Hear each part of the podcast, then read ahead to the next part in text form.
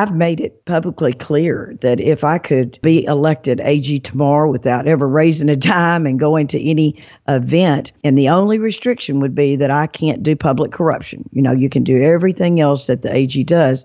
I wouldn't want the job. This is to me one of the single most important things the AG can do is to help restore trust and integrity in government to the people.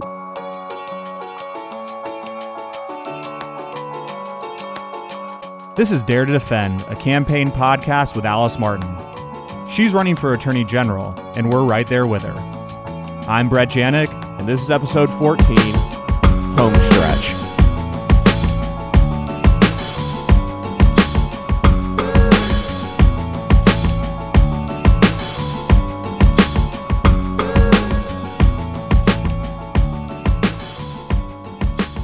Alice, it's been a little bit more than a week since we last touched base. How have things been on the trail? We've been very busy. I was looking at my calendar and we've touched on eight counties. I've been in eight counties since we last spoke uh, St. Clair, Blount, Coosa County, Limestone, Madison, where we had an AG forum uh, where three of the four uh, AG Republican candidates appeared.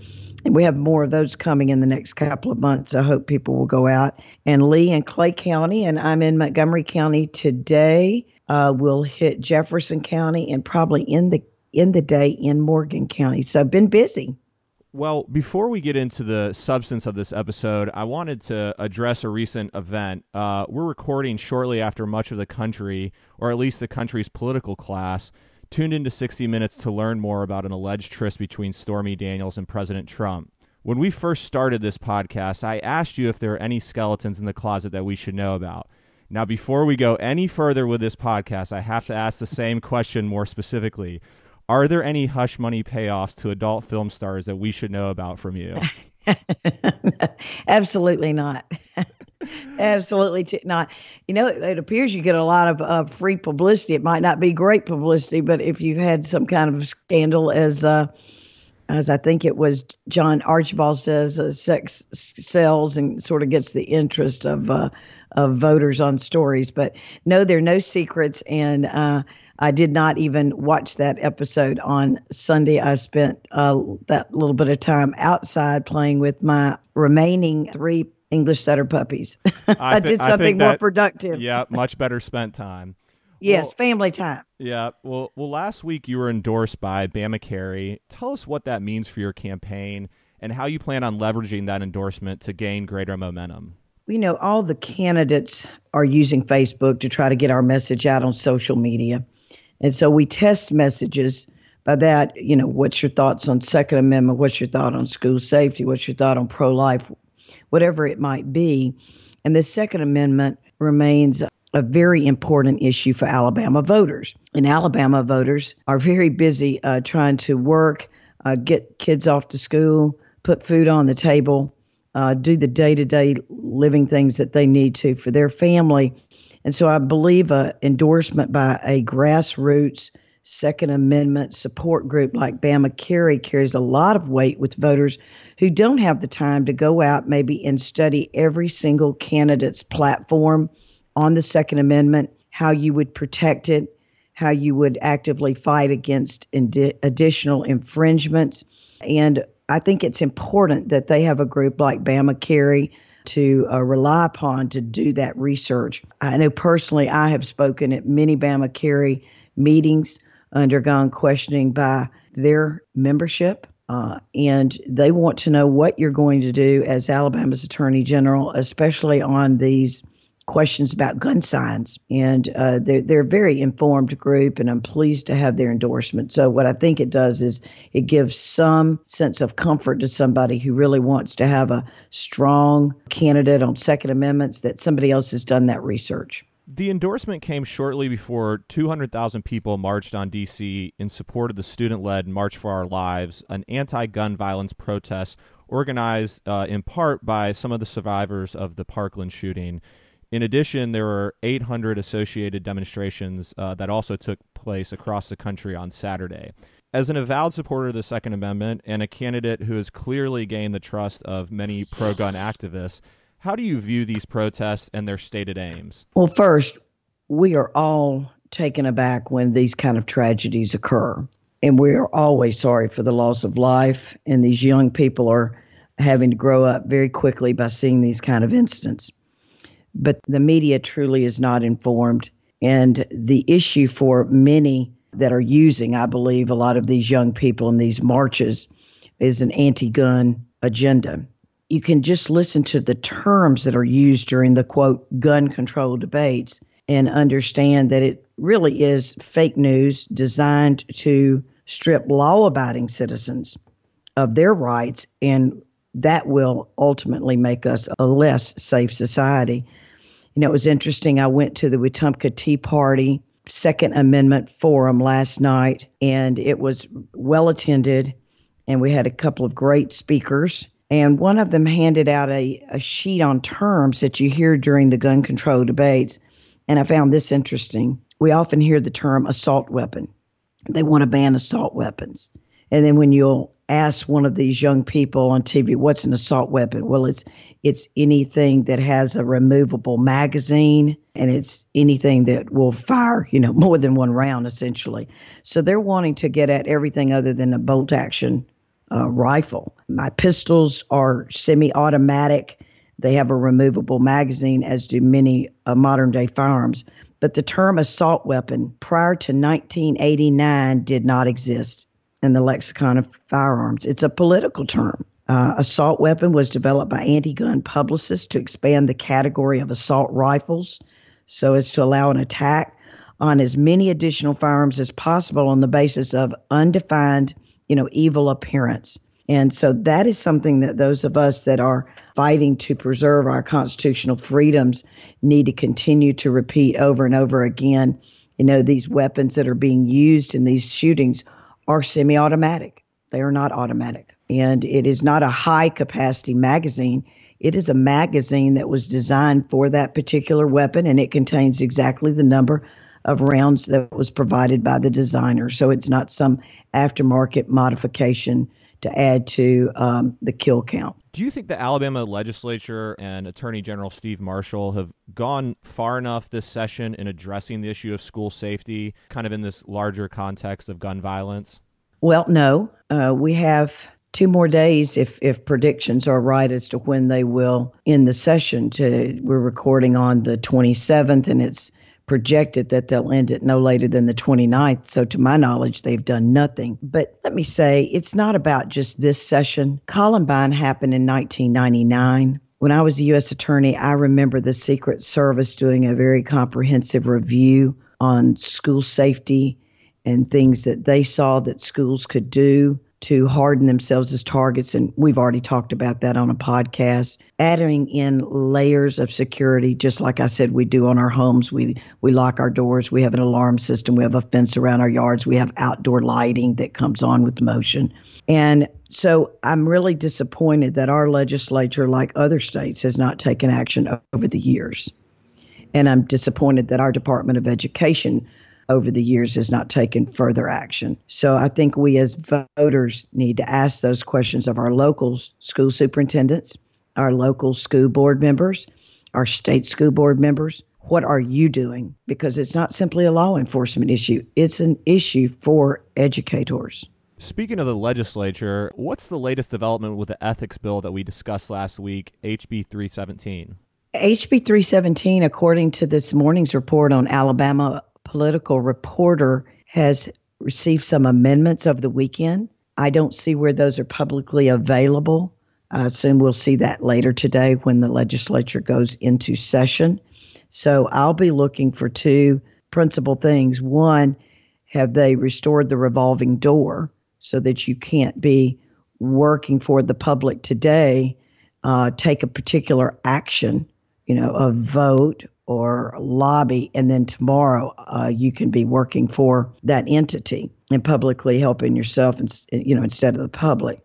So I'll be looking for the revolving door, and secondly, I'll be looking to see if they have once again used the magic of words to put in something that would allow a part-time exemption for economic developers to lobby without being registered as lobbyists. You know, Brent, they first they said it was um, part-time lobbyists, And then that language was objected to, so they came back and they rewrote it as less than full time. so I'm sort of interested to see what words they use today.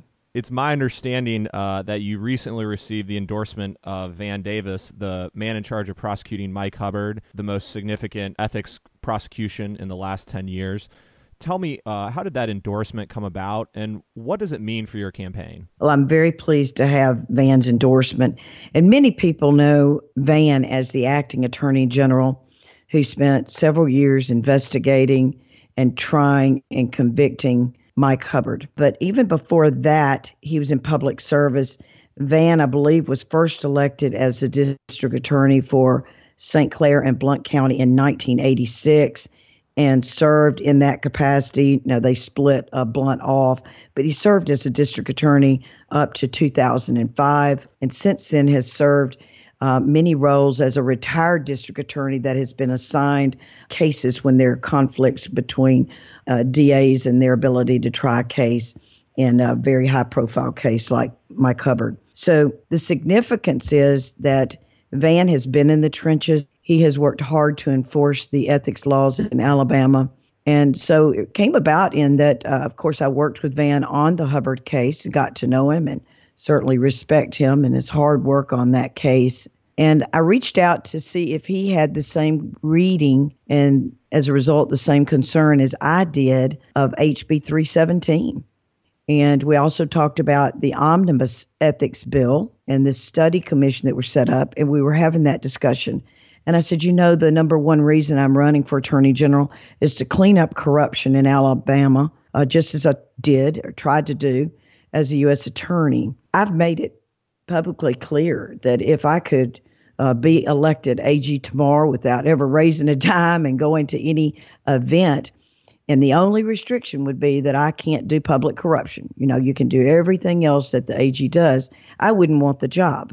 This is to me one of the single most important things the AG can do is to help restore trust and integrity in government to the people. And you do that through enforcing transparent and accountable ethics laws. So Van and I were just discussing that, and I said, you know, I really would like your support. And he said, I want to endorse you. You know, I know that you've had a career of working for strong ethics laws to enforce those laws, taking on the tough battles. And as I like to say, you have the background and the backbone to get the work done. And so I said, let me come visit you in St. Clair. And and he said, I, I want to endorse you. I want to be your, your county chair in St. Clair, and I'm going to do everything I can to help you get elected because we need people like you that are going to stand up for corruption prosecutors and not kowtow to, you know, business people that want it to be an easier uh, road for them to influence legislators improperly.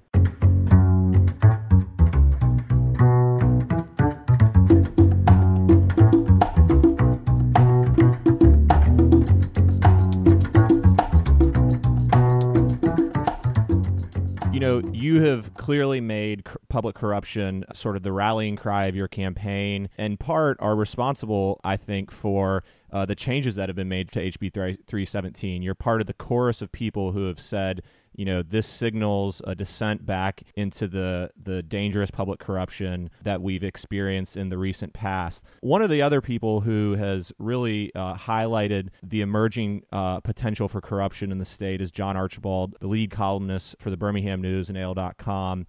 He wrote an article last week entitled Golden Age of Alabama Corruption Nears End, New One Begins. In that article, he referenced the Larry Langford case, the Jefferson County sewer scam, uh, prosecutions in the two year college scandal, all cases which you had a hand in. And he uses them as an example of a hopeful period for the state in terms of cleaning up corruption. Despite your centrality to these cases and to this subject, your name is never mentioned in the article which raises a larger campaign political issue. How do you change the media narrative so that you are connected to these cases without using them in a manner that appears self aggrandizing? Well, that's interesting. You know, I think the columnists maybe try not to appear as if they are trying to promote one candidate over the other and to remind people of the facts. Uh, I don't know how you do it other than to say, you know, I was the lead prosecutor on all of those cases and uh, those plus you know a total of 140 corruption convictions over a period of about seven years after we got the corruption unit stand up. So it's up to me to get out in the field and people that remember my work to remind folks of that. And uh, you know, sometimes I, I, say, you know, I'm um, I'm not trying to impress you with the cases, but I'm trying to impress on you the experience I've had. Uh, you know, I think it's real important to remind folks, especially the two year college system, because at the time uh, that was brought in prosecution of Roy Johnson, the head of the fire college, I think Shelton State, Representative Melton, Representative Sue Schmitz, on and on and on. I think that helped to lead directly to the end of the double dipping. I believe the statistic was something like between 30 and 40 percent of legislators had family members or themselves directly employed by the two year college system. And the uh, Ethics Bill of 2010 put in a ban for that.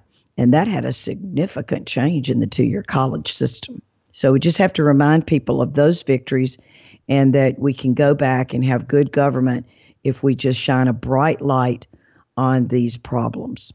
We're almost two months out from uh, the primary election, and as we enter in this something of a home stretch, yeah, your, your campaign just put up its first highway billboard. Tell us about the timing uh, and strategy behind these buys, and when we should expect to see TV ads for the AG's race. Well, you know the the strategy is to just get your name out uh, to as many places as you can through whatever means, and uh, that opportunity came up through um, a colleague uh, to be able to have that on a billboard. And we said, why not? A lot of people travel uh, those roads, and that may be more effective than a uh, yard sign or a sign on the side of the road that's that's low. Uh, TV buys, I think, for all candidates will depend on how much uh, money they have. Uh, you know, it might be interesting for listeners to know. I don't have my fact sheet in front of me, so these numbers are approximate. But if you were to run a political ad on Birmingham on, only, you know, coverage of Fox News with a moderate buy for a week, it's about $18,000. If you add on their network, you know, that's ABC, CBS, NBC, and you're to add radio and you're to add the Huntsville media market, it costs about $100,000 a week to run a pretty limited number of TV spots.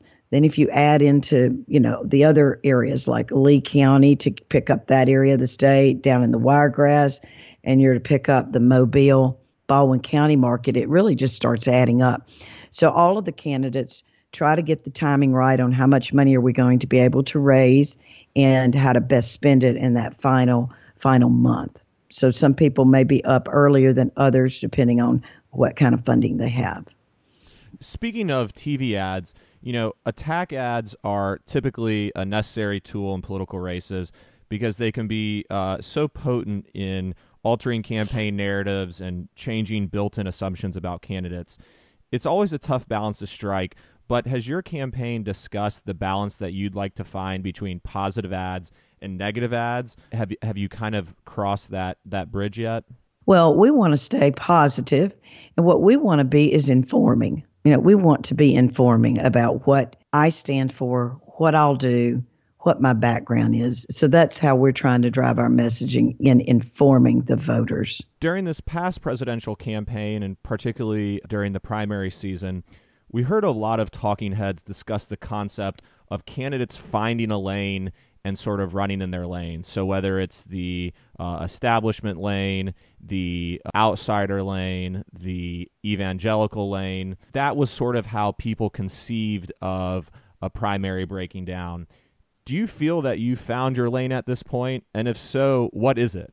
Well, I knew my lane from day one uh, before getting in, and that is the outsider lane. Uh, and that may sound odd as somebody that was actually the chief deputy AG running it, but what you're outside from is not outside of, I've never worked in Montgomery, but you're outside of the establishment Republican. You're not part of the status quo. You're not part of the, let's say, you're not sitting at the cool table in the cafeteria, you know? And you can look at the finance campaign reports and see who the money flows to to see who's the establishment you know, and oftentimes the establishment follows the incumbent. But, you know, Governor Bentley appointed the current AG. The current AG was a Democrat until he switched parties at the beginning of Obama's second term. So he signed on the platform of the Obama administration and the Alabama Democratic Party when he paid his filing fees in 2004. Of course, when I was I was serving as a federal prosecutor for George W. Bush, he's running on the Democratic ticket in Marshall County. And then in 2010, he's running on the ticket with Obama being the president and signing on for that. So you can see the establishment of the lobbyist money. You can see the Hubbard porters, the people that were lobbied by Hubbard illegally, the people that he was convicted of lobbying. You can see the money going to that. So that's that inside the beltway, if you will, circle. And you can see that. So if you look at finance reports, you can pretty much see where people are getting their support. And so Mr. Marshall's getting a lot of insider support, and I'm getting support from more grassroots people uh, that are out there wanting to see a change in Montgomery and wanting to see strong ethics so that they feel that they can trust their government again. You know, people are still reeling that three of our last four governors have convictions for crimes and that we lost, uh, you know, the Speaker of the House to ethics violations of the very bill that he helped to pass. So they want a change. Well, I for one am ready for an outsider in Montgomery, and uh, and glad to talk to one today. Thanks so much for joining us as always, Alice, and uh, look forward to talking to you next week. Thank you. I hope people that are listening will check us out and find where I am on the trail and come out and, and hear and have their questions answered because that's important. There's many, many issues, and we like to answer the questions that they have on their minds. Thanks so much, Alice. Thank you. Dare to Defend is an 1819 media production. To learn more about Alice Martin and her campaign for Attorney General, visit her at www.alicemartin.com. I'm Brett Janik, and we'll see you next week from the trail.